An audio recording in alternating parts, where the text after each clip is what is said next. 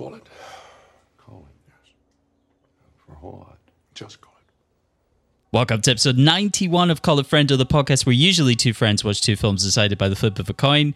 This week, myself and DJ Richie and my co host Donna Tiernan watched the new film from writer director Zach Cregger, Barbarian. As always, the podcast contains spoilers for the film right from the start. Check out justwatch.com for streaming and rental options in your region. You can find us on Instagram at Call It Friendo Podcast. Drop us a line there for any feedback or recommendations. Peace.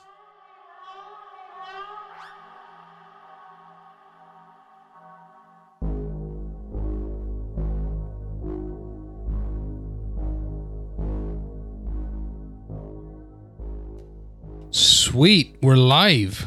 We're in- live. in, person, In person. What's wrong? We're face in to face. place. Yeah, yeah, I know. What happened?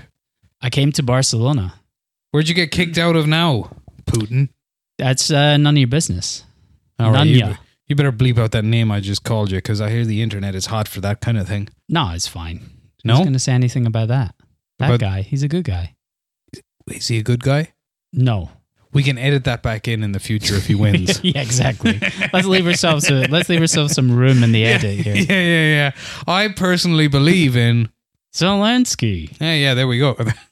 exactly. Is that that guy's name? Sure. That guy, the guy that uh, played a piano with his penis. That's the one. Oh my You're thinking god! of the right guy. to think we thought we needed other kinds of leaders. I tell you one thing. I've been listening to a, a biography of Adolf Hitler. hey, listen, this is getting out of hand already. No, no, no, not to compare the two, um, but uh, the amount that I have in common with a young man Hitler is frankly disturbing. Like what? Just uh, all the lying about failing out of schools. he did that a lot. Some people would say that's the worst thing he did. that is uh, in my eyes. That's like you there. scumbag, you scumbag. Um, but no, what th- this guy Ian Kershaw, his biography is most aimed towards is the fact that, and he opens with this. It's very true. Is that Hitler lived his whole life that mattered in public because in private he was just a a douche nobody. And it's there's one of the more refreshing things to like it'll that'll just it, it demystifies him in a strange way because he's just such a right time right place guy because even he, comparable to so many modern standards he was just a gigantic asshole just never paid back money to people. Actually had a bunch of jewish friends uh, said jewish people were great to work with or whatever. Um just like just a giant jackass uh oh this oh yeah this one was one that really set me right despite the fact that he was lying to his flatmate who actually was a music scholar and a good friend of his he was lying to him constantly about being in the vienna art academy when the guy was trying to like practice his grand piano during the day hitler would just walk back and forth ranting about how shit everything was anyway i'm enjoying it You're listening to the Hitler cast. Indeed, the Hitler cast. But I've been watching other things. Have you been watching anything? Yeah, I watched a bunch of stuff. I got three films to talk about, and in uh, TV Corner, I've got two seasons of TV to very briefly mention, as much that it doesn't come into my into my overall talk. Uh huh. Isn't that interesting?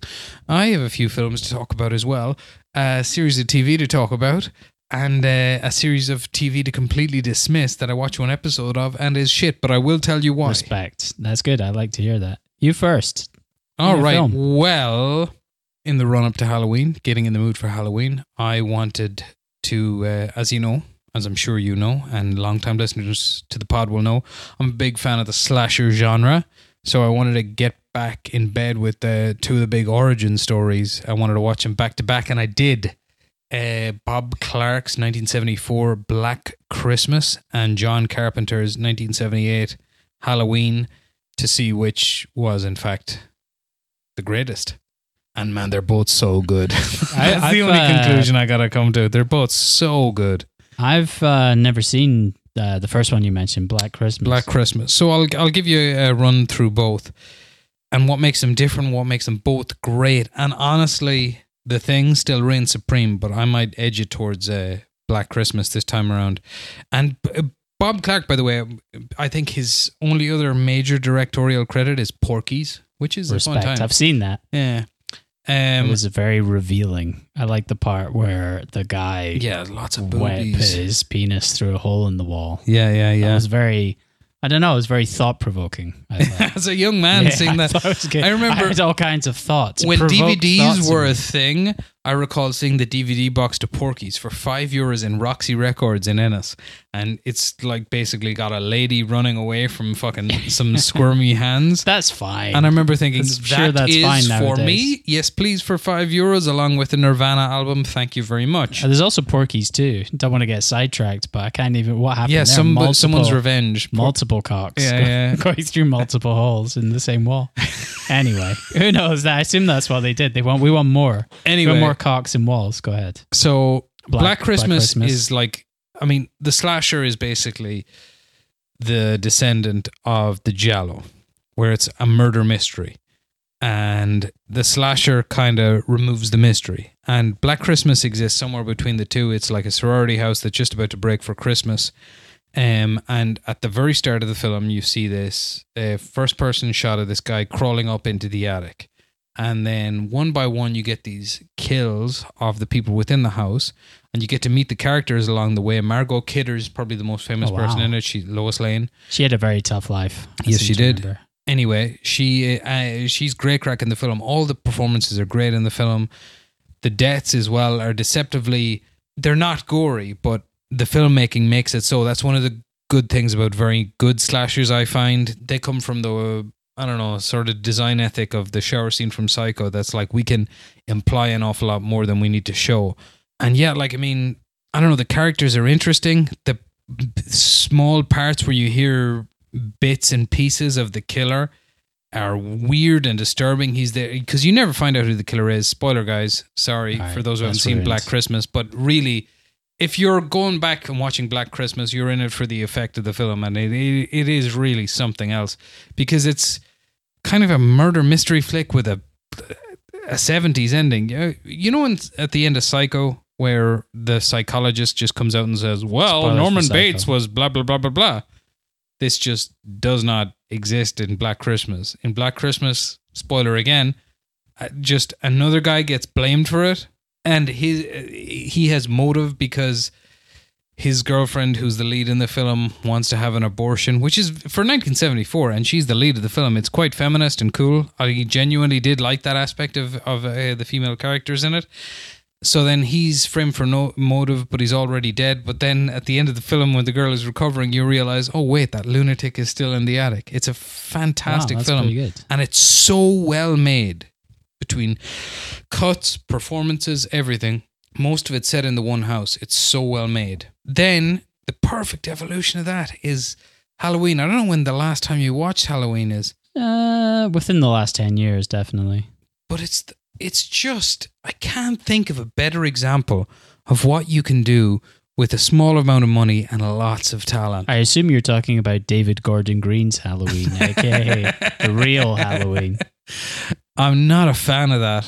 I when I like the first forty minutes, but when it It's turns got- into an action film, I'm not. It's I'm got not, Kenny Powers in it. How could, well, no, it hasn't. He's is he in it or did he No, just he write wrote- it? he just co-wrote wrote it. He co-wrote Why did he not appear in it as Kenny Powers? I don't know. I, I get the urge to.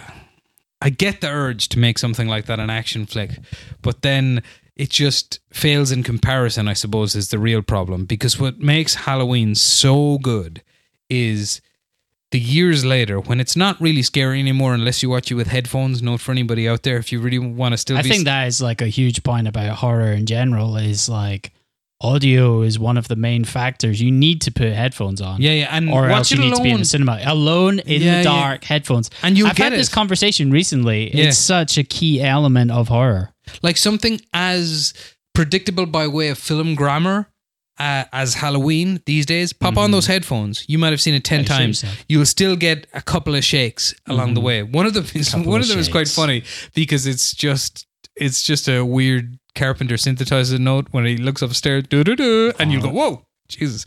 But I don't know. This time, Bob Clark's one wins around for me just because I found Laurie Strode's friends so annoying. But anyway, a lot of fun.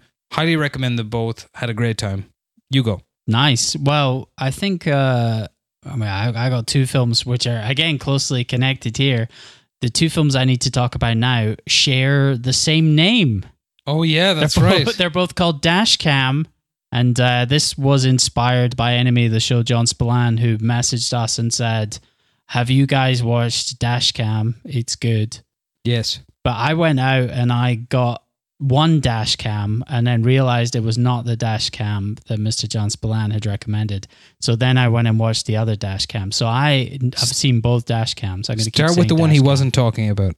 There are two dash cams that were released in 2021. One is a thriller, one is a horror. The thriller one, which is the one I was not supposed to watch, was directed by Christian Nilsson. It follows a, a young journalist called Jake who accidentally receives unredacted footage of a police traffic stop gone wrong, which may potentially be a political assassination. And the film is like mostly a computer screen in view thing, similar to Searching, starring Okay. John Cho. Have you've seen that? No. Searching for MILFs, it should be called. Hell yeah. And uh, yeah, Jake's editing together this news segment for his arsehole boss at his um, like TV news job. But the film is really similar to how I edit this podcast. It genuinely is. It's like watching something being edited on Just- a computer. I'm going, yeah, that makes sense. That's how you put that. Yeah. It's like dragging and dropping audio and video, but he's they've got audio and video.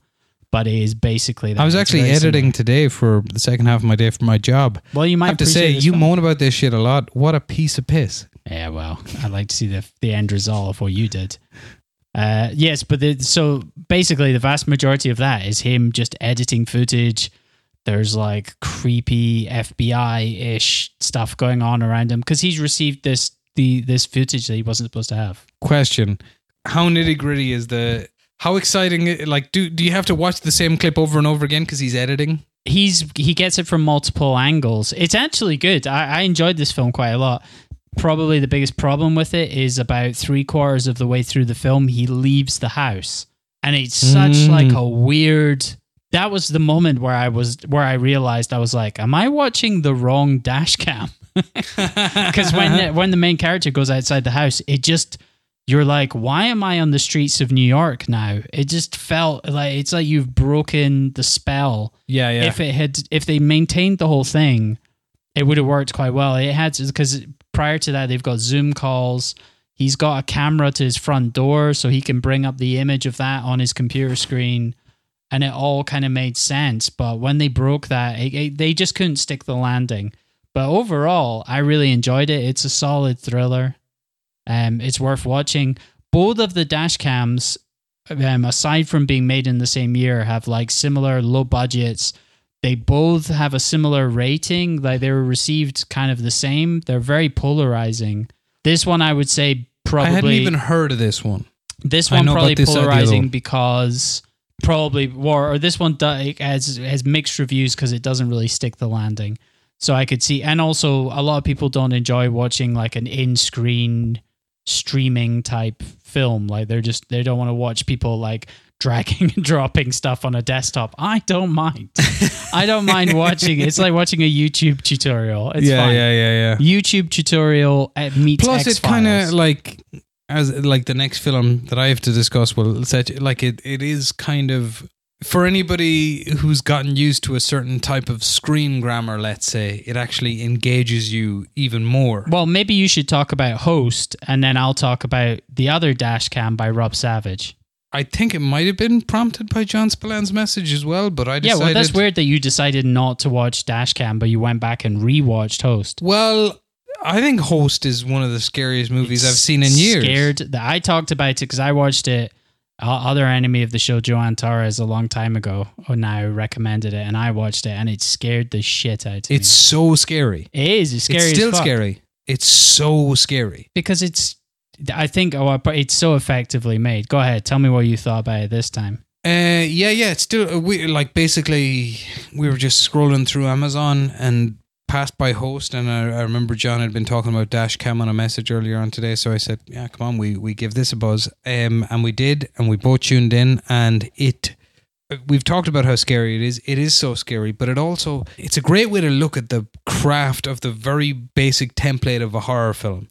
The way it'll set out, oh, here are your leaders, here are your people who are fucking around, here are the people that you know you probably want to watch out for and feel bad for. Here are the people for whom it will all go wrong, essentially. But apart from all that, it's just a terrifically executed concept that and um, not taking anything away from their craft their craft is amazing in it but f- from the get-go guys who were able who were as big of fans of horror movies and were able to make even half a horror film like these guys could once they got the idea of zoom seance that was it game set and match what if? because you don't know which screen you should be watching Yeah. then it zooms in on one there's this wonderfully effective moment that i even knew was coming and it's set up wonderfully at the start of the film when the lady shows you her um, Her background. her background screen Yeah, solid. and then it takes you a few seconds to realize that's the background screen and you just see her face being smashed into the keyboard by the demon host. Oh my god, fantastic, terrifying. Um, a couple of close-ups of the demon that I've seen, like um, still shots of that demon footage. It looks ridiculous. Just it's a guy in prosthetics or whatever. But in the context of the film, scares the bejesus out of you. It is so good. Anybody who's like, because that's the thing about being a, a fan of horror films. Like I said, we we got to put on the headphones to be scared by Halloween anymore, despite you know acknowledging that it is a classic.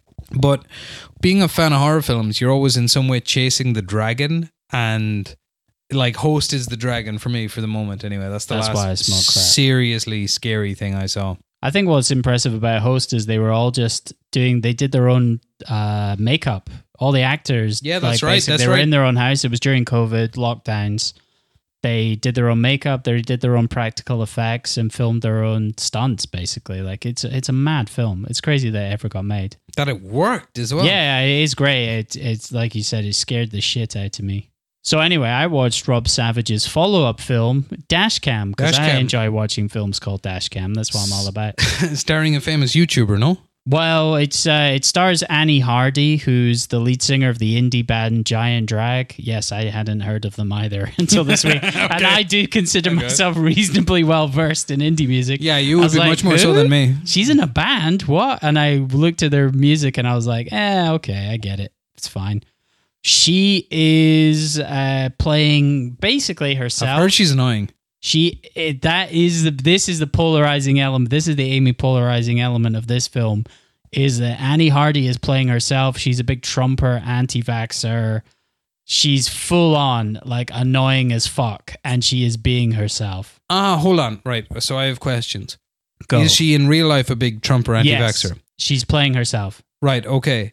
So that makes me kind of mistrust a lot of the reviews I that know, I've read. I know. Here's the thing. I'll say this. I, I did. I, I, I, in my notes, I wrote this like me and you are reasonably open minded to someone being like I don't know She's just really annoying. annoying, like Yeah. and and not perhaps judging her that harshly. But I think the biggest problem with this is it's a horror film, and if the character is kind of annoying, it is a problem. And they try. They there are two yeah, characters. there's no two, so- yeah, exactly. This is the biggest thing. So I mean, like, so she's like driving her. The film starts with her driving around L.A. where she li- she's live streaming. yeah. Uh, make she does like improv raps and like about stuff I've that heard she they're decent. She's all right. She's and it's, that's that's what the end credits are of the film are are her are her like Mm. Improving the rapping. credits. Yeah, like Yeah, yeah. ten minutes, which is a chunk of time considering the film only runs like seventy something minutes. So like the, there's 10 minutes of credits of her going like John Smith, he's a fucking prick. Da-da-da-da-da, wants to suck a guy's dick. Which, yeah, again, I'm on board with. Yeah, yeah, I'm on board with that. Some of the tightest rhymes I've ever heard. But so she, it starts in LA and she's driving around live streaming. She's really frustrated by all the COVID restrictions in the US. So she decides to fly to the UK. It's heavy on the COVID stuff. It's heavy on her going like, fucking making me fucking do this. I got to put on a fucking mask. That's fun. I, I mean, I like. I like the sound of that. And then she flies to the UK. She runs. She goes to the house of her like ex bandmate, tour mate, this guy called Stretch, and she fucking breaks into the guy's house in the middle of the night, and he's there with his like girlfriend, and she's just immediately like the most annoying piece of shit ever. See, this is so. Just to compare it directly to uh, Host, I don't know how long ago you saw it, but there is one just annoying dick There's of a character. There's no character. way the character's as bad as as Annie. But no, no, no. But I'm, that's not what I'm saying. Yeah. But you're like by horror movie logic, you're automatically going, "Ah, well, I'm gonna watch. Yeah, you, I'm gonna yeah, watch yeah, you die eventually." But that's the thing. I think this one stretches. This one is like immediately on the case of you're like, okay, Annie Hardy is a star here, and there is the, the next seventy six minutes. The the, the Are we supposed to be carry on her side? Basically, yes. It's clear that she's the star. What happens is like there's this sort of relentless 76 minute film. It's a computer screen horror stream, Hmm. and it's Annie and her friend Stretch, this her tourmate guy, battling like a supernatural being. I, I haven't even delved into exactly answering some of the questions. Like, I still have questions about what they're up against. Is it scary? Uh, yes, but it's so. I mean, it's a found footage type, almost found footage. It's not found footage. I mean, technically, it's like a stream, but it's like it's so shaky cam at sometimes because it's a, you know, it's like it's basically just someone walking around with a camera on their hat, live streaming for a lot of it. And there's times where the stream goes down, but it's still recording. So a lot of it's very shaky, shaky cam, but it is relentless. So like there are In a some- good way. Yeah, yeah, in a good way. That it's just it's non-stop. It doesn't let up. There's never. I mean, 76 minutes. There's not a dull Yeah, moment yeah, among them. fair. It's like it's very, very. And there's stuff that happens. I mean, it has a hundred thousand dollar budget, and it is very impressive what they're able to do. And he has a big deal with um, Shutter Savage and his team. Rob Savage is yeah, he's They've, doing. they've gotten funding for about ten years now. I think. he's doing. I think he's doing a Stephen King adaptation. I think he's doing the uh, Boogeyman coming up now. I have no nothing. You recommend that. this anyway? Uh, yeah, I think it's worth watching. It's uh, like I said, it's tough because the Annie Hardy, like Annie Hardy, is really unlikable. There are moments where she's like she's kind of brutally funny, making fun of people that I respect. But I, I understand. I mean, aside from her Well, like politics, whatever. Yeah, exactly. But aside from her politics, she is just quite like whatever you think of that. She's just annoying. But I do think you should. There are definitely some uh, reviews that were like, okay, she's a Trumper and she's anti-vax or whatever. Like, okay, well, that's it. That was the Fuck the end movie, for yeah, some yeah, yeah. I think the film is definitely worth watching. She, like I said, she is very funny, but I think it's very hard to have a horror film where you don't care about the characters. And Yeah. they, they have two main characters, kind of. So they do give you a period where they focus on Stretch, and you definitely care more about him because he's like a normal, nice guy. Now, give you a quick uh, favorite found footage movies. Wow, it's Chronicle for me first. Oh, Chronicle for you. Chronicle's Mine- the first mi- mine's the be- mine's the best and original. Despite Blair what, Witch. yeah, yeah, I, I mean, I remember watching Blair Witch in the cinema. And it was scared very the fucking powerful. shit out of me. Yeah, it's a solid. Still film. does. Like I watched it a couple of years ago. I still think, like, I wish it didn't scare. That's how unpleasant I find that to watch. I it just little things. It might be because I first saw it when I came out, and I was like When way younger out, you. yeah. I, I was like twelve or something. Mhm. just little things like the piles of stones around the tent in the morning when they wake up just scared the shit out of me. Well, I remember I yeah I was in first year of university when I saw it, and I remember walking back across a big field in Newcastle, convinced that someone was behind me, t- pulling my. I was walking home like, from my next door going on?" neighbor's house, 20 meters. Yeah. Ah, I was a 12 year old now, Yeah, to be yeah. fair. I was like seventeen. That can't be right. You must have been younger. I was seventeen when I watched it. 17, 18. I was too young to watch it for Yeah. sure. It scared the bejesus out of me. And that final shot, I still, th- like, what they did with that budget is just incredible. But I, I had a friend who uh, lived on the same floor as me in Holzer Residence who went to see it after me. So me and a bunch of other friends, we he like used to leave his door unlocked to his room. So we went in and we taped up like we took a bunch of twigs and taped them together and put them up in his room. And we like kind of moved stuff around and we left his TV on with just static on the screen and stuff. like Pre internet stuff, because Yeah, the buzz around. Blair Witch It was was, it might have been real and people did believe it. Yeah. Even It's- if for a little bit. days. Yeah, yeah, indeed, indeed. Uh, other honorable Chronicle is a great shout. It's a Uh, great film. I also do. Uh, yeah, I'll give props to REC. I think the Spanish film REC is very scary. Fair play. Cool. All right, I got a TV show to talk about. Okay, well, far away. one very briefly, and one I'll just uh, dismiss completely. So, TV um, corner. surprise, surprise, last week's uh, big breaking news for me was uh, The Wire is really good. This week's Wire is uh, really difficult to stop watching. I'm most of the way through Wire season four. Yeah, whatever happened to your watch a season and then watch something else? The Wire is really difficult to stop watching. That's uh, last year. I watched the I know you did. of the yeah, Wire. I, I all credit to you, man. Like the it is. Plus, as well, listening to that, uh, listening to all the All the pieces, Pieces matter, Matter. got me in the mood of like it as a complete novel. And to be fair, one thing I have noticed most definitely about uh, most deaf, as D'Angelo would Mhm. say, is in series four, all the parts pick up, all the pieces pick All up a pieces matter. pick up a sort of a momentum together that'll I feel like I'll bring them home. I feel like, and plus, I'm such a fanboy. I feel like it'll be very difficult to be in any way sniffy about season five when I inevitably start watching it next week. I'm just going to breeze this through to the end. Fuck Yeah. it. But it is fantastic. And one one tiny thing that I like, I never quite picked up on, which I know.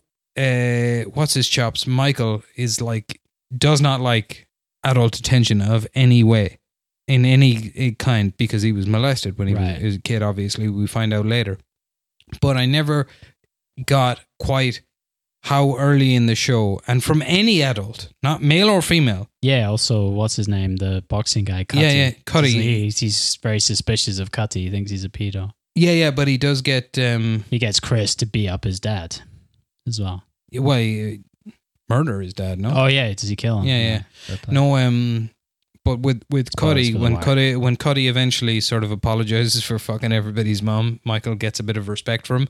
Um, and Michael kind of has a bit of respect for Pryzbylewski too. But even like Namond's mom, he did. She's there's the a worst lady in the world. To be well, fair. it's like they give. I don't know. The direction must have been really great because they always tell him to just any adult that's being in any way nice, just be like no, no, thank you. Mhm. Which, uh, yeah, no, it's really something. Uh, I'm nearly at the end. I'm, s- and it's the sort of thing that I'm sad that I'm nearly at the end because it's so good. Um, but the one I want to steer people away from because someone steered me towards it, and I'm quite sure he doesn't listen to this podcast because he's a French man. So allow me to rain on Inside Man. Oh, when I saw this, I just assumed it was like a spin-off of the Spike Lee film. It is not. It's not, is it? Steven Moffat's latest That's contribution right. to TV with uh, um, old Doctor Who, David Tennant, and uh, honestly, a man I'm a big fan of, the Tooch, the old Stanley Tooch. I'm a big fan of the Tooch. So, uh, look, I won't get into the premise of this one. Is this on Netflix or something? Yes, it is. But look, year I remember years ago, a friend of mine who I think does listen occasionally to this podcast, Rachel Dempsey, if you're out there, um, we went through a spate of reading loads of crime novels. We were always we worked in the same restaurant. We were always on break. We would just pass back and forth crime novels, and we came to a conclusion that the dividing line, like the line between good and evil down the soul of every man, d- down the middle of every crime novel, is in a bad crime novel. This is the premise: a character lies when they needn't lie, Hmm. and tries to cover up, and that's the drive of the plot. And that is this from moment one. It's like you're just watching it going, well, if you'd have just told the truth about that, and in real life you would have, you wouldn't have just murdered somebody erratically because it's completely not your character. And we're expect to buy that drive for four seasons, and the, and and in the meantime, Steven Moffat for some reason tries to set up a Stanley Tucci version of Hannibal Lecter over in the United States, even though Standable. St- what did I say? Standable Toochster. That's what they. That's what they should have called him. They, they I'm just should have called him imagining. that. I can't believe be- I didn't think of that. Hannibal Lecter. I can't believe Stan- Steven Moffat didn't think of that. This is why we should be in Yeah. charge of a show like this. Yeah. Anyway, it's a bunch of bullshit. Don't be convinced like I was. 60 minutes was too much. You go. That's Inside Man. I watched a film called Inside Men, but it was quite specialist. Oh, yeah. I haven't seen that. Just clips. yeah, I watched 10 minutes clips. clips. exactly. I just watched clips. well, the other, I watched a film called Girl, the the uh, Girl with All the Gifts, which sounds Yes. dodgy, but it was fine. It was normal. It's good, isn't it? It is good. It's a good film. Uh, I put this up for a toss very early on in the podcast. Yes. lost and it got banished forever. But it's by Irish Scottish director Colm McCarthy. Colm McCarthy. Well, he's born in Edinburgh. I don't know. He lives in Ireland. I think I, wa- I he's one of our people. This is one of the movies I watched in the middle of the night while feeding my daughter back in the day. Yeah, yeah.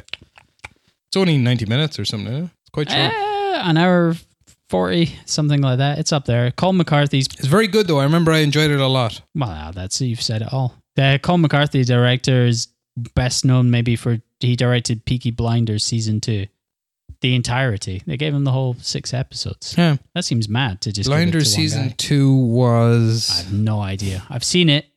yeah, me too. Can't remember anything yeah, about it. Some Suits guys from shotguns. Birmingham yeah, stab yeah. each other Fags and whiskey. Let's go. Uh, you mean cigarettes, right? Yes, that's Uh, right. Okay, just checking. He also directed the Black Museum episode of Black Mirror, which I remember I wasn't a huge fan of. Although Oh, that's I've been to the Black Museum. Yes, you have. It's in Spain. Almeria, isn't it? I've been there. Yeah. Um, got a photo there. It's not actually a museum. It's a No, no, no. station. But uh, yeah, that's the one where they try to squish together all that season's episodes, right? Yeah, it's uh, yeah, it's like anthology, blah blah blah. They try and tie Anthology of an It's anthology, yeah. Shuri from uh, Black Panther. What's her name? I don't know. She's Wright. about to be Black Yeah, Panther, isn't she? Uh, allegedly, yeah, she's gonna have a big role, which might actually be the next thing we watch next time round. Next time we do one of a new one, because I think that's when uh, Black Panther: Wakanda Forever comes out. But we'll Could cover, be. We'll cover that. So anyway, um, Girl with All the Gifts. It has the look of a Charlie Brooker TV property. It's pretty low budget. It yes, has- it is. Yeah, It yeah. looks like a Channel 4 drama, to be fair. Uh, it's not a knock on it.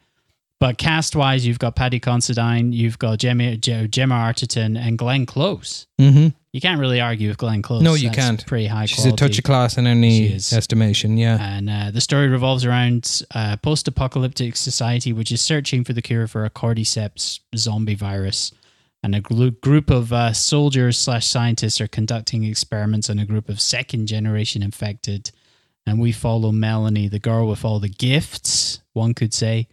She's intelligent, caring, and infected with a zombie virus.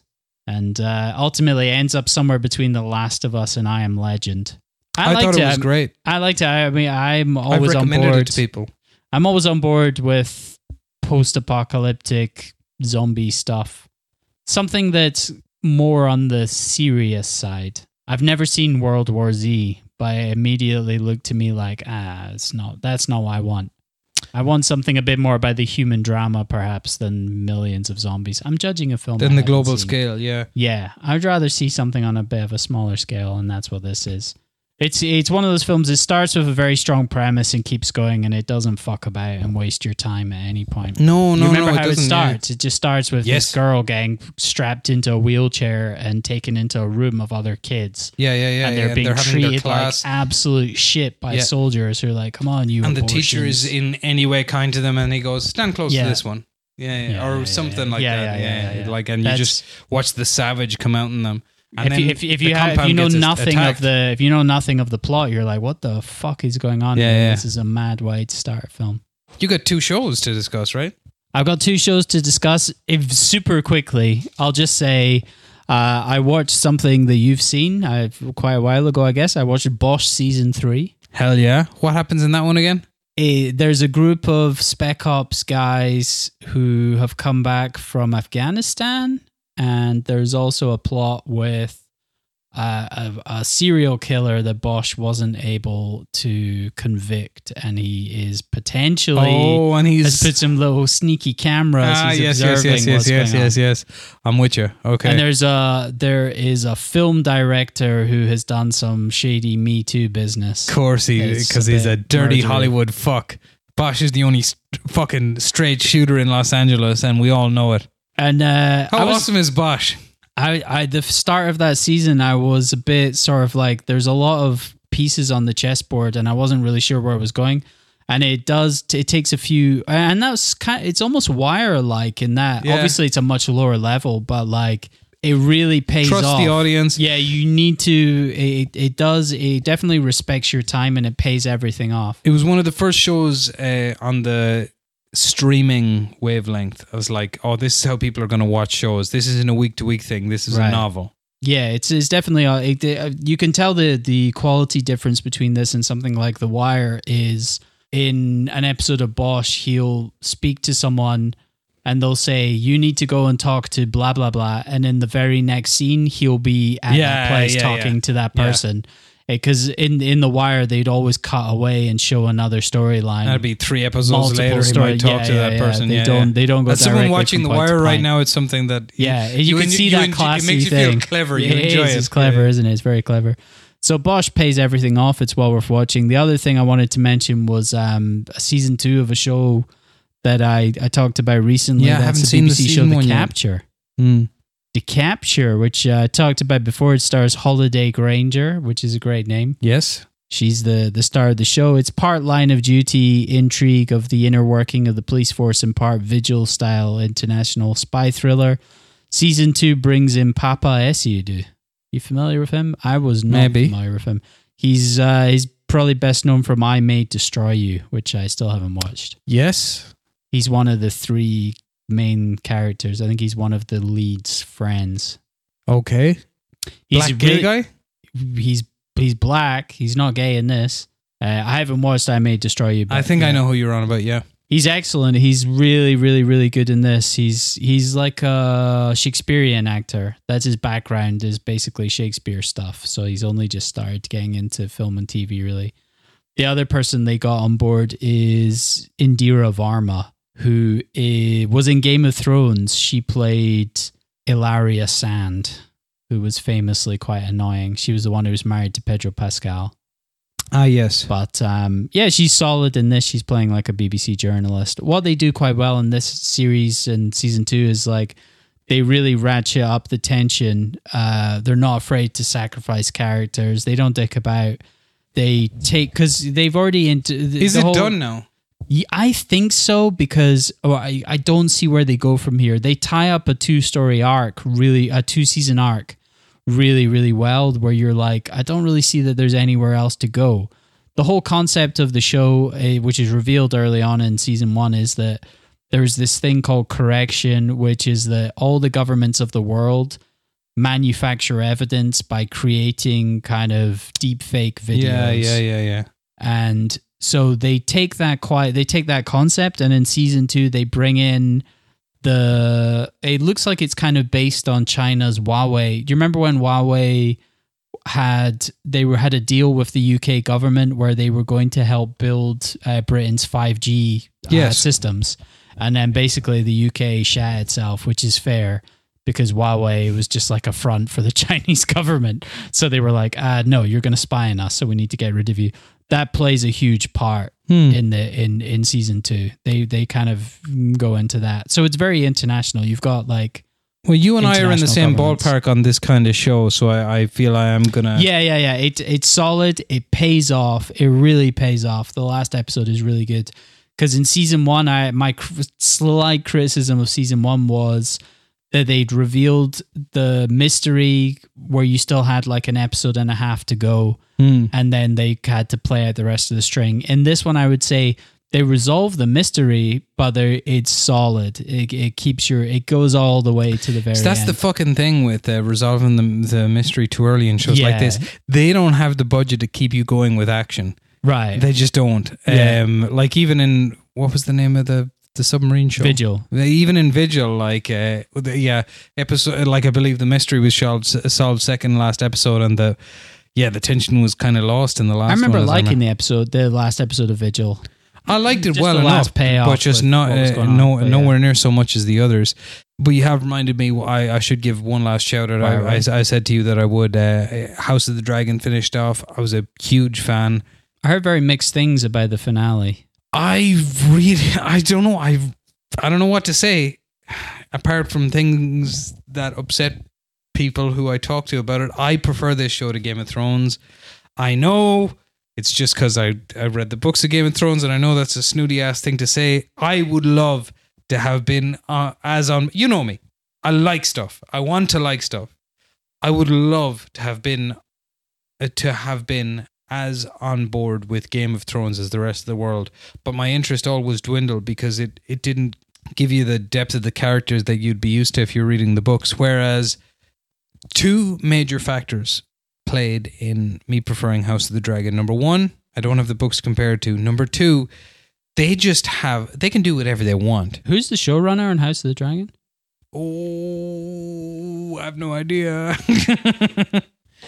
I have no idea. It's certainly not uh, the two boys. They departed. It's, No, no. It's certainly not Jane Goldman. Her her Game of Thrones show got cancelled. Uh, before Oh, was it she began. doing? Was she doing another prequel as well? She was, yeah, a thousand, like about eight hundred years before House of the Dragon is said.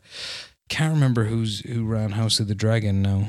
I'm trying to type in House of the Dragon if I actually like I can't read the keyboard. So I've written like House of Tigadiadon, but it's probably up. It was created by Ryan Condal, who is best known for creating House of the Dragon. No, he worked on um He worked on Game of Thrones. he worked on the old I'm Game sure. of Thrones. He no, I don't think he did. Did he? No, I don't think so. I don't think he did work on Game of Thrones. I think maybe that was probably part of it. They were like, well, if you worked on Game of Thrones, you're out. It looks like oh my god, he um he did that Rampage film. But the giant He was, monkey. he was one of the yeah, but it was based on is that Rampage? That was based on an old game. I remember. I remember playing Yeah, that yeah, game yeah. when I was a kid. That was rough. But he also made a show called Colony. He was the co-creator, showrunner on Colony, which starred Josh Holloway, which was some sci-fi type thing, which uh, Whatever. which is maybe a bit crap. House of the Dragon is very well directed, has great performances.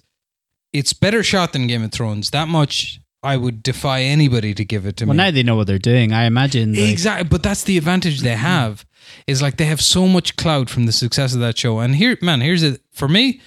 The best that that show kind of has is probably seasons three and four. The first two seasons, of that despite the fact that they've got all the most dense plotty stuff, they still got just that painful sex position nonsense. That's just like, hey, look, willies and tits, come on. Respect. And it's like, yeah, respect. But I mean, it, man, there's a.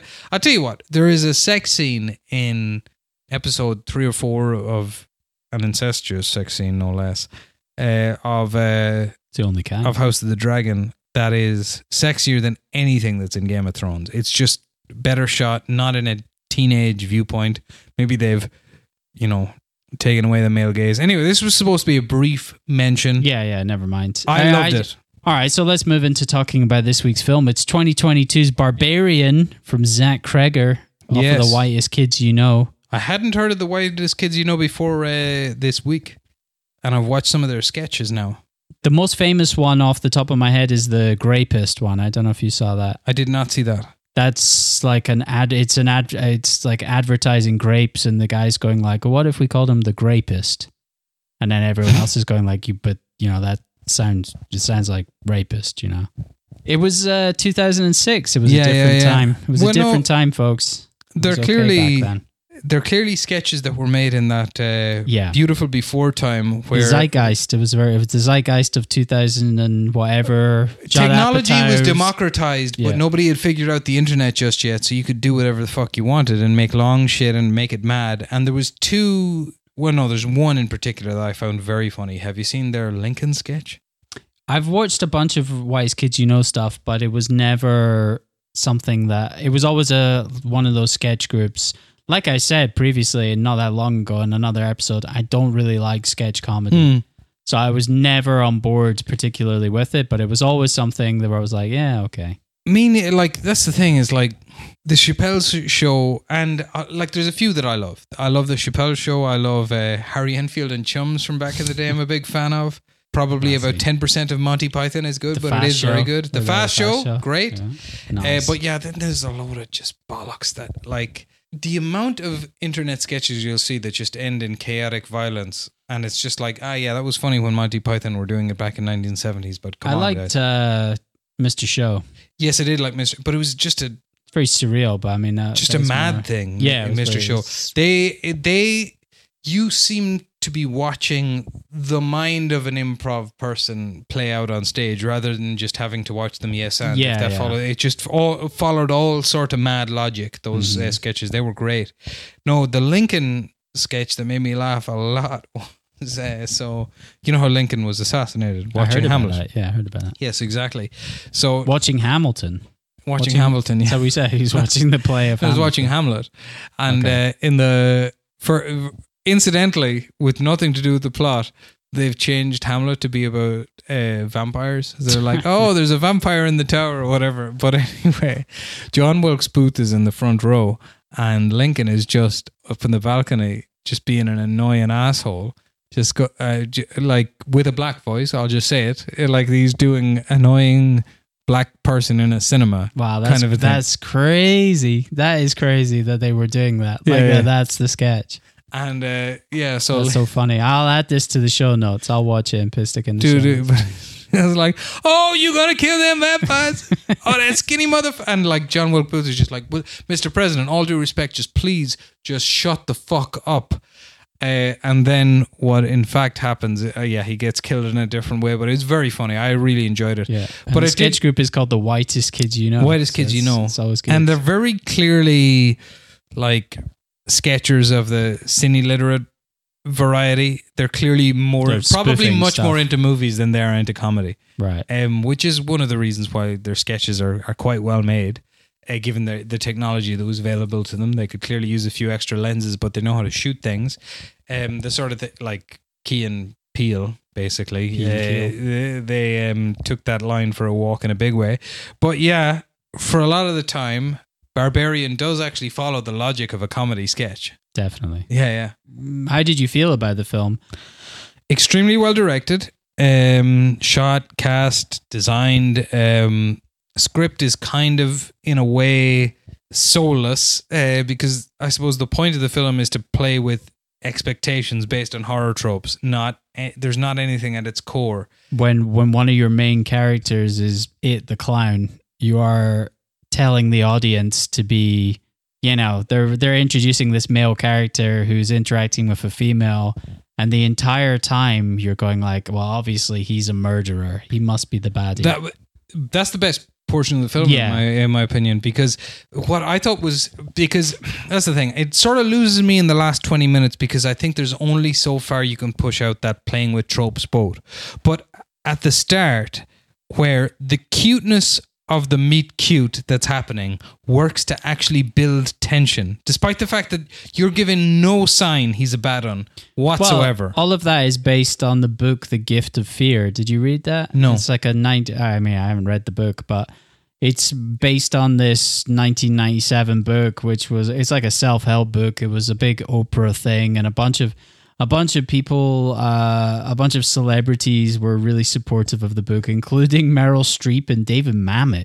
Bizarrely, which is weird. does it have a dark ending I let's hope so. It's all about pre-incident indicators, which are like forced teaming of talking about like, hey, we don't need to talk outside. Let's go in and charm and niceness, giving too many details. So you're probably the person's probably lying because they're giving far too many details in their expectation. in oh so he's giving all these indications that he's a bad one That's the whole concept of how it was written. Was you've got, like you said, you've got this meet cute, but the male character is giving every red flag that you can by these pre-incident indicators. Yeah, but then again, like his ID keeps matching up and stuff. And the fact is, because I mean, he isn't. Well, okay, yes, he isn't lying. That's the key point. yeah, yeah, as cute as the meet cute gets, the more you're kind of like, oh, what the fuck is it with this guy? But it turns out, of But course, that that was the uh, that was the other point was so AJ the other character that's played by Justin Long was originally written to be Zac Efron, and the idea for that was you were going to have this like really hunky guy who was going to come in and again was not going to pay any. And Justin Long does the same thing hilariously with the scene where he's measuring out the room under the under the house. He doesn't pay attention to Yeah, yeah, any yeah, of yeah, these yeah, yeah. pre-incident indicator things. He's like, whatever, I don't give a fuck. So they rewrote it to be much funnier when they got Justin Justin Long involved. They're like, has "He's he not a ever played not a dick? Justin Long? Yeah, yeah. Ah, I mean, when he was the main character in Dodgeball, remember that? He was just like, oh a, yeah, he was yeah. just I had completely guy. forgot about that. Yeah, yeah. He was in Jeepers Creepers. He gets his uh, spoilers for Jeepers Creepers. He gets his eyes ripped out. He gets murdered at the end. Um, yeah, no, but I think Justin Long does all kinds of stuff. He he did a lot. Now he's a he's a famous podcaster, I still haven't listened to his podcast. and his his uh, lady is in the film. He's dating Kate Bosworth, and she is the voice of the lady that he me too'd. Ah, okay. Yeah, so she's up there too. But yeah, maybe should we go into the plot a little bit? Yeah, sure. So I, I, ex- I explained the plot to someone the other day, and it was like, I mean, it takes a while because it's wild. Okay, so Let's simplify. ladies in town for a job interview. She's Yep, booked into her an Airbnb. Genius premise, by the way. A lot of people are in this situation these days, just booked into an odd ass Airbnb. Uh, she gets there. Um, I only go to nice Airbnbs, me personally, but go ahead. she gets uh, She's in Detroit. She's in Brightmoor, which is apparently that they filmed in the real place in the real Brightmoor, which is a and, wow, and the, all the bombed out. sequence looks amazing. Oh yeah, yeah, yeah. What happened to America? yeah, yeah. That's what I That want to know. That sounds wrong. I don't know. That's not what I mean. Let's make just- it great again. Yeah, exactly. Yeah, so this lady arrives uh, out there, and uh, lo and behold, there's somebody already in her Airbnb. Oh no! God, I hate when that. That's never happened to me. I've heard all kinds of horror stories. I mean, I use Airbnbs frequently. I eh, listen. I I just want to say I don't think people should be smacking down Airbnb. They're they're a fine, upstanding company that's Hmm. um that offers people a place to live. Perhaps they remove the opportunity for people who live in that place to have you know housing that they can afford. But still, I just want to say, let's not knock Airbnb. No, I wouldn't dare. I want. They give me my air bed and breakfast. That's all I ask for. That's all you want. my air bed and breakfast, please. Any road. Uh, yeah, yeah. Actually, when uh, she arrives to this place, um, my wife said to me, "That reminds me of when we uh, wound up staying in Boston, and we were uh, on a holiday on the east coast of America ah, a few years ago now, and um, went to spend a few days in Boston, and we were in this neighborhood near Harvard." And we're there walking down the street, and it's like this nice neighborhood. And then we arrived This fucking janitor came up to you. He was all solving maths equations and stuff. exactly. And then we arrived to the haunted house on the street. Nice. We're like, oh God, no, this is our house. This is where we're staying. We went in there. It was just the air was thick with marijuana, and there was two or three dirty cats and a couple of stoners in there. They directed us to our room, and then I was like, what the hell has happened here? And then I like looked at one window and one door and the garden. I was like, yeah, I see how they fucking did that. Ever since then, I've been super hosting.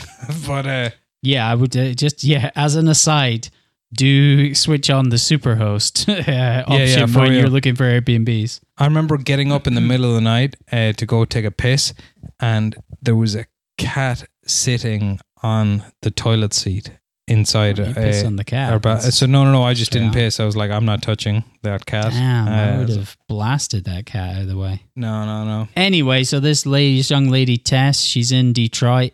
Yeah, She's there for a job interview for a documentary. Bizarrely, she's, going to be a researcher. Of this guy in there, but then he's, you know, they get along well. They drink some but wine this together. guy is um, Bill Sarsgaard, Bill Yeah. Skarsgård rather. So he's obviously he's got a bad face. He's a Skarsgård. That's the rough thing about this. He's a Skarsgård, but he was blessed with the creepy side of the Skarsgård face, not the Alexander, his brother. He's still good looking though. He's he's good looking, but in a in in an unorthodox, he might murder you type way. Yeah, that's fair. There's definitely he's got a big forehead. I'll say that, and I don't think that's a controversial statement. No, it ain't. So anyway, she's in the house with this young gent. Yeah, they meet cute. Uh, she goes off. He gives her the bedroom uh, where he was going to stay, and he's sleeping on the couch. Then she wakes up, and the door is open, and he's having night, night, terrors. Yeah, he's having Um, creepy night terrors. And that's another indicator, but we're having the rug pulled from under us. Uh, but then nothing else comes of that. They have a goodbye in the morning. He wishes her luck. She seems to have gotten the job. She gets back home later, goes down to the basement to uh, get some toilet paper because she's after ripping a massive one. Is that what she's looking for? Has Yeah, she yeah. just done a huge turd? Is that she's why done she's? a massive poo. Is that what it is? Yeah, yeah, yeah. Were you hard during that part? no, Yeah, I was. no, Twice.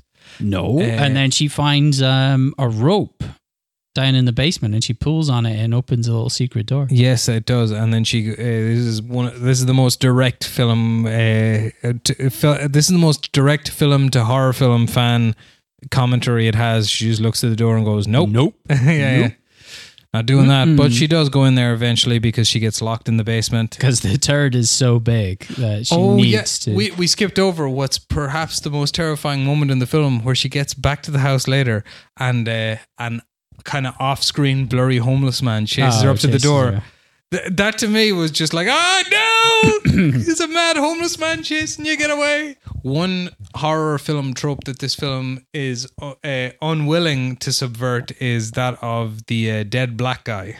almost Oh. instantly. Well, that's uh, that is, but that I mean, that is like classic comedy moment. We'll get to that eventually, Mm-hmm. but where he says like, "Well, in the 16 years I've lived here, she's never come," and then she busts through the door and rips Yeah, his arm. off. yeah, yeah. Anyway, we'll get there. That's spoilers because that's quality. I mean, that Very Samuel that- L. Jackson and Deep Blue yeah, Sea. yeah, but that's a that's a moment where you're like, well, okay, the guy who wrote and directed this film is a sketch comedy. Yeah, guy. yeah, he's a comedian. Like he's he's back. This is what what I mean is is written like a comedy sketch, in particular their type of sketch, because their type of sketches are always uh, from all the ones I've watched. Oh, this is what you think. Well, this is what we think. From what I read about his writing process, he wanted to create something where he was constantly he wasn't sure where it was going, which I think is good and bad to to an extent because like it's Hmm. good that it's interesting, but it's bad that it's like it doesn't really follow any great logical doesn't in some ways doesn't pay things off.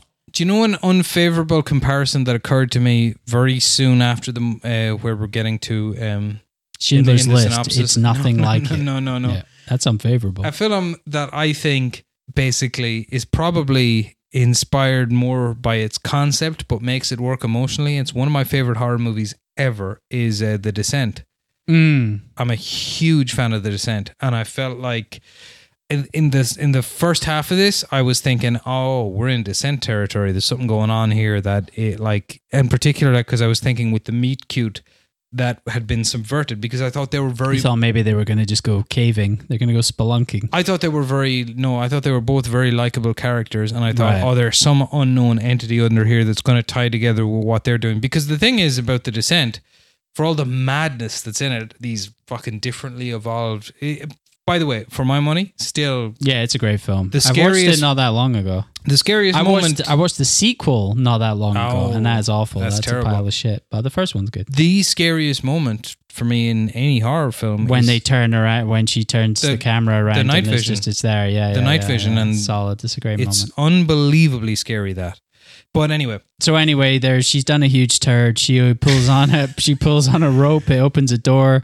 She goes says into no, this darkened area. She's being overpowered by the smell of what she did in the toilet. So she's fleeing, or, and she goes into this uh, kind of underground, huge underground area. She Yeah, finds Joseph this other Fritzl kind room. of area. Yeah, it's Fritzl territory, folks, and. uh she finds a room which has got a bed and like an old school video camera Hmm. and there's like a blood stain. There's like a, a handprint on the wall in blood. yeah, it's a room that we never get near again. But then, Well, we I see suppose it when you- um, Justin Long comes down to it and starts. well it's it different by that point it's it's not recognizable and then you kind of Really? realize this was the room where all the ladies gave birth No, but there's multi. There's but there's so many rooms though. We, Like we, that? Oh, we touch okay. on we touch on multiple. There's at least a few rooms. There's the room. There's this room. You go down stone steps, and then there's and down along the left. I could hey, listen. I could draw a map to this place. I was I was taking notes. Ah, I was don't like, get this me is started great. on this this is because great this, is, this is one of my issues with the film is that um I think the geography makes complete sense. I just think. are you being serious yeah. I the I could draw a map of the underground of that of that uh, house. Bullshit The problem is it doesn't it doesn't make sense that this is possible. Maybe in Detroit it's doable. well I know but, like, Joseph how Fritzl a you- bunker Yeah, Without his no, wife no, knowing. no, no. Genuinely, I could draw a map. Like it's very clear in my head how how it. really because I, Yeah, I, yeah. I I felt it fell down a little on that No, no, I could. I, it's very, you're very just clear in more of an engineer mind than That's than I. right. Whenever I see torture bunkers, I You're like, immediately "Ah, I see like, yeah, that that makes sense. that, Yeah. I made all kinds of notes and sketches. Very Anyway, she uh, fucking um, Skarsgård comes along and rescues her. when Um, Skarsgård's um, deal treats her like, "What are you talking about? Hmm. It's fine," and which she's is, like, adds "We." more to the suspicion. he he blocks the door in a very Louis C.K. move. Uh, doesn't let her leave Hmm. and uh, says, "No, I need to go down and check." And then he goes down and check. It goes down and checks, and uh, she eventually goes down and sees what's happening with him, and then she just hears him going, "Help me!" Yeah, mad naked granny hag Help comes and gets him. Yeah, because she sees that there's another uh, another flight of stairs down from where she was at the torture room. She goes down some stone steps. She goes past a bunch of cages which have had humans in them, and then she finds Skarsgård is uh, lying there in the in the hallway saying something bit me. And then he gets his bit me, and his- then there's the the lady referred to as the mother Yeah. comes out and beats I called her Mother head. Hag in my synopsis. Fair yeah, play. Hag is good. I mean, she is more hag than mother, you would say, but she's also a mother. Mother Got a creature. great maternal instinct. And she smashes old Bill Skarsgård's head to a pulp against the wall. Yes. Uh, with what can only be described as retard strength. Why? That's fair. I is it fair? I don't know. She seemed like a nice lady, a Hag nice young lady. To be fair, uh, she is played by Ferile child strength. She, she she's played by Matthew Patrick Davis, a very a very brave young lady who took on the role nice uh, of the mother. Yeah, he is a he does have a lovely pair. they. Um, they they does have they a ha- lovely pair. they they uh, has nice jugs. Yeah, but then w- next thing we cut to the comically The insane smash cut. Well, uh, to, we cut to Justin Long on the PCH. Uh, driving along, having a gay old time Yeah, in his car, going like, "Hey, life is great." series. life is great. He's just done a pilot. It's got picked up, and then he has a call from his lawyer saying, "You're getting raped me a too, lady." son. You raped a lady." Justin Long eh, for me is the star of the show. It's all about Justin Long for me. I think he's so funny. He's very funny. It's Uh, he good. also properly establishes what we're at. Even though there's once the sequence immediately after Justin Long's first sequence is my favorite in the film. That flashback to the 50s or wherever. yeah, Yeah, I think that's uh, incredibly creepy. Reminded me of the flashback sequence in Unbreakable, which is one of the scenes that haunted me as a young man. Which one is that with Samuel L. Jackson? yeah, you remember or- when um, Bruce Willis glances off the guy in the mall who's the janitor and he sees Oh, he's a what he's murderer or something. yeah he sees what he's done to the family. He's locked them all up and stuff, and I don't uh, remember. very very moment. cr- I uh, need to rewatch that. I'd like, I might rewatch the whole trilogy. uh, there I rewatched them all like in the last couple of years. I'd say they're all very good. Glass. I liked The first one is great. Yeah. Uh, the other- the other two are get, good. Let's get back to this. Yes, yes. Let's get back to this. Then we're uh, in Justin Long. He's a rapist. Uh, he's losing all his money. He goes to his money manager. He says, "You can survive for three months." You Um, need he to goes, sell your property. uh, "So I'll go The sell my Michigan stuff in um, in uh, Michigan." So he drives along or flies, uh, maybe to Hopefully, flies is quite far. to Detroit and um, arrives there, uh, not noticing anything, going down measuring in the in the cellar, and uh, yeah, he just gets Well, that's that. But how that works is he goes into the house. He sees that there's still luggage there from guests because Hmm. he'd been renting the place out. He'd got the keys from the rental company. He gets there. He sees all their luggage. He finds out like he goes down into the basement. He sees that there's like a mirror. There's like a, a chair and a mirror. Like he finds the door. He goes inside. The first thing you cut is to him going back upstairs on Google, googling like yeah, yeah, yeah. do do uh, underground rooms count in the square footage of your house? yeah, yeah. And then you see him. He's downstairs. He's and then he's like got the measuring tape out and he's measuring the like rape chamber, just having so much fun. He's just measuring away, and the entire time. And that's I mean that's It is oh, funny. it's so funny. He's funny. Yeah, Um, Justin Long. and then uh, he gets attacked by the granny hag, mother creature. He does, and he gets he well because he discovers her uh, feeding room. Yeah, which is where there's like a TV that just shows that kind of. There's like a film on loop, yeah. which has been instructing her about how to breastfeed. And then uh, he, ba- I can't remember what. he falls into the little pit and he bumps into Tess. yeah, She's yeah, and Tess is too. there alive. Thank God. And this is a lovely moment where the mother uh, lures a milk bottle into the pit. And then Tess says to him, like, you don't freak out. You need to drink the milk. She just wants to mother you. yeah, yeah, And there's a big hair on the end of the of the bottle, if you remember. yeah, yeah. You're very,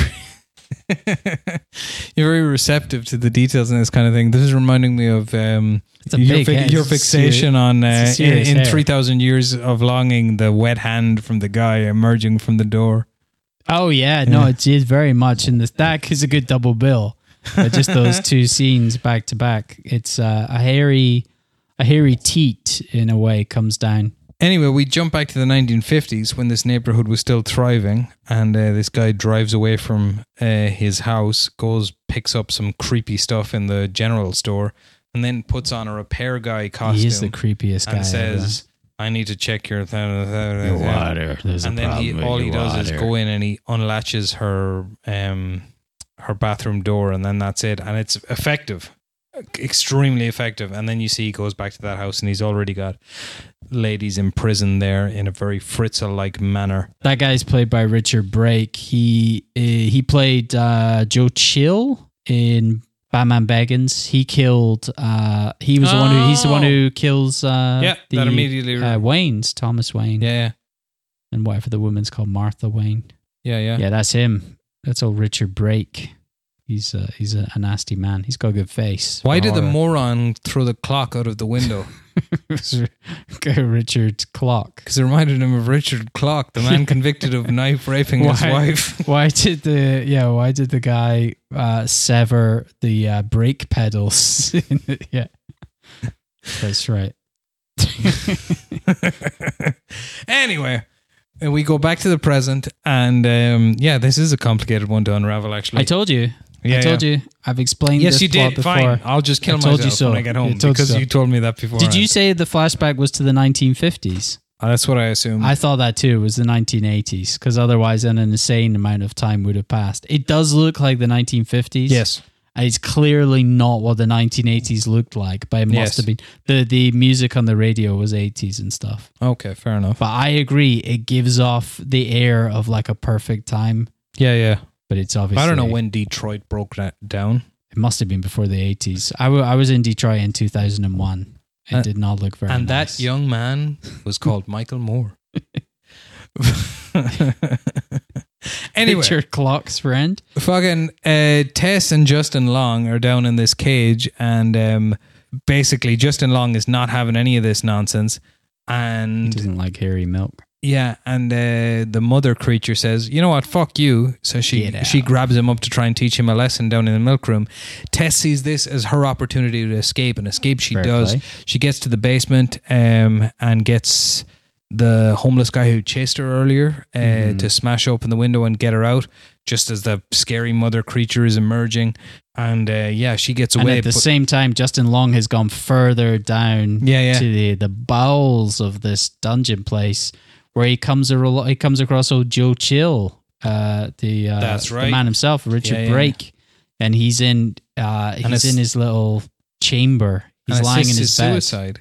Well, yeah, because he comes across. Oh, he has all these tapes, VHS tapes, uh, in on shelves, and they've got really disturbing titles like "Weekend at Bernie's" too, and Porky's too. Porky's too, and yeah, they got like uh, "It Wouldn't Stop Crying." That's one of them, I think. So they're all tapes of ladies that he's uh, yeah, he's, yeah. he's done nasty He's just a nasty bit of work. Yeah. Uh, Jimmy Savile subscriber. That's correct. And so he he uh, he takes a gun and shoots himself in the head. But then Justin Long takes that gun, It goes on the rampage. goes on the rampage because at the same time Tess has also slammed her car into the side of the house, pinning the mother up against the wall. Yes. And then she decides to go back into the house to rescue Justin Long. yes, first of all, she gets the police though, doesn't she? She- Oh, she attempts, but the police are like, "Whatever, lady," Yeah, exactly. because she look she's look doesn't look very good. She's a bit disheveled, and they think she's just a crackhead. But she Fair goes down to she goes. Yeah, they were right. They made the right call. She goes down to to rescue Justin Long,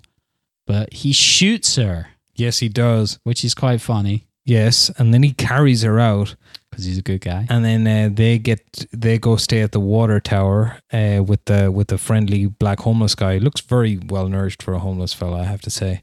And then he says, "Don't worry, this lady has never." the 16 years that I've lived here, she's never come. And then he, yeah, he breaks gets, through the, do- the, the wall and she pulls off his arm. Yeah, which is, I mean, that Pretty is cool. com- That's just comedy. It's pretty clearly. That's obviously jokes. Yes. Uh, and then, well, there's another part that's extremely jokes coming up. So then they're on the run uh, together and they, they run up the water tower. But he's an an important point is that Justin Long has had like a, a like a, a moment earlier where he's like, I did this to the lady. I need like Oh, to- yeah, yeah, I that's shot-" right. He and he's clearly Yeah, this is talking a about trope his that- Me yeah. Too, and he's going like, Yeah, I, this is a horror movie it. trope about Yeah. to be underwritten, basically. Oh, because we forgot the other point is like earlier on, he's at the bar and he talks to his friend because when he's back in Detroit, he goes out to the bar and right. he meets his mate, and he says like, "Yeah, yeah, yeah, I fucked her." Like, I mean, yeah, she put did she put up a fight? Yeah. Like, I, I I'm, you know, me, I'm a persistent guy, and it's clear that he's basically saying like, "Okay, it wasn't great," and then later on, he's saying like, "Yeah, I did." I Might be a bad this person, lady. but I can if I can save this girl, so he has his like come to Jesus moment, which is a horror movie trope, uh, and uh, beautifully, it's going to be subverted beautifully. yeah, yeah. So then they have to run up a water tower, and then he just notices uh, at the last kind of moment is like, oh, this mother creature loves Tess way Yeah. more than me. So uh, he just chucks Tess off the water tower. it's so funny. yes, it is very funny.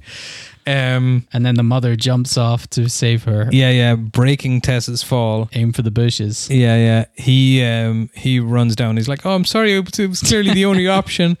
Uh, and then uh, the mother creature literally pulls his head Yeah. apart. Fucking presses his eyeballs, pops them. And then, uh, yeah, the mother creature is just like, "Oh, will you be my baby to Tess?" And Tess just reaches for the gun and shoots her. shoot me. Um, does she say that? No, but I think she. I think the mother does have like a kind of like kill me. She doesn't say that, but I think she's kind of going. I didn't like, get that. I just thought she wanted be. Oh, did she put? Does she put the gun to her? I think she wants the because the whole concept behind the mother is like this guy back in the eighties. Yeah, yeah. But that's another grand subversion. She's the ultimate victim. The mother. Is. Yeah, because the the guy um he She's like kidnapped this lady. basically. He kidnapped a lady. He she got her pregnant, and then he got the child pregnant, Fritzled. and then he got the child of the child pregnant. Fritzled to the nth degree. Mm. He's he went super. He went Richies, super we call Fritzl. him. Yeah, well, that's what some people say. Uh, anyway, yeah, I did mention earlier, i- like it is a little, a little bit soulless. Um, I think Well, in what sense? in the sense of right, probably only in the sense of the last twenty minutes. It's a little uh, too long of a film to be just a goof, which it kind of just is. I an- and I think 102 minutes long. and I think the first, like I, like I mentioned in the, the the first half an hour or so is so kind of sincere in a way that it led me to believe it was something different. Of course, the arrival of Justin Long told me it was something else completely, and I would have been on board with that. But there, it took a little time to for me to get used to the second film, and I still wanted to see. The end of the first film I was watching, and I still want to see the beginning of the first. it's harsh on uh, it's harsh on Bill Skarsgård because that's it. Once he like he's just done. Mm. Once he gets his head bashed up against the wall, it's introduced Justin Long, and we never ever think about Bill Skarsgård ever again. He gets half a film, and then it's it's a bit of over. an, an education Less for me because anytime I've thought about writing horror movies, and I have actually attempted to write a few, it's always something that is undermining tropes. Mm. And I, I suppose the, the, the danger here is it, it, to focus in too much on something like that. It, I do think it kind of steals a little bit of the soul from the film. Fair play. I enjoyed it, but uh, because it is, like you say, something like that, it's undermining tropes. It's enjoyable, but it's such a strange experience. I don't know if it ultimately pays everything off. It is quite funny, but if I compared it to something like Drag Me to Hell or Cabin in the Woods, I think those offer like a better alternative of functional horror film plus subversion of tropes slash comedy.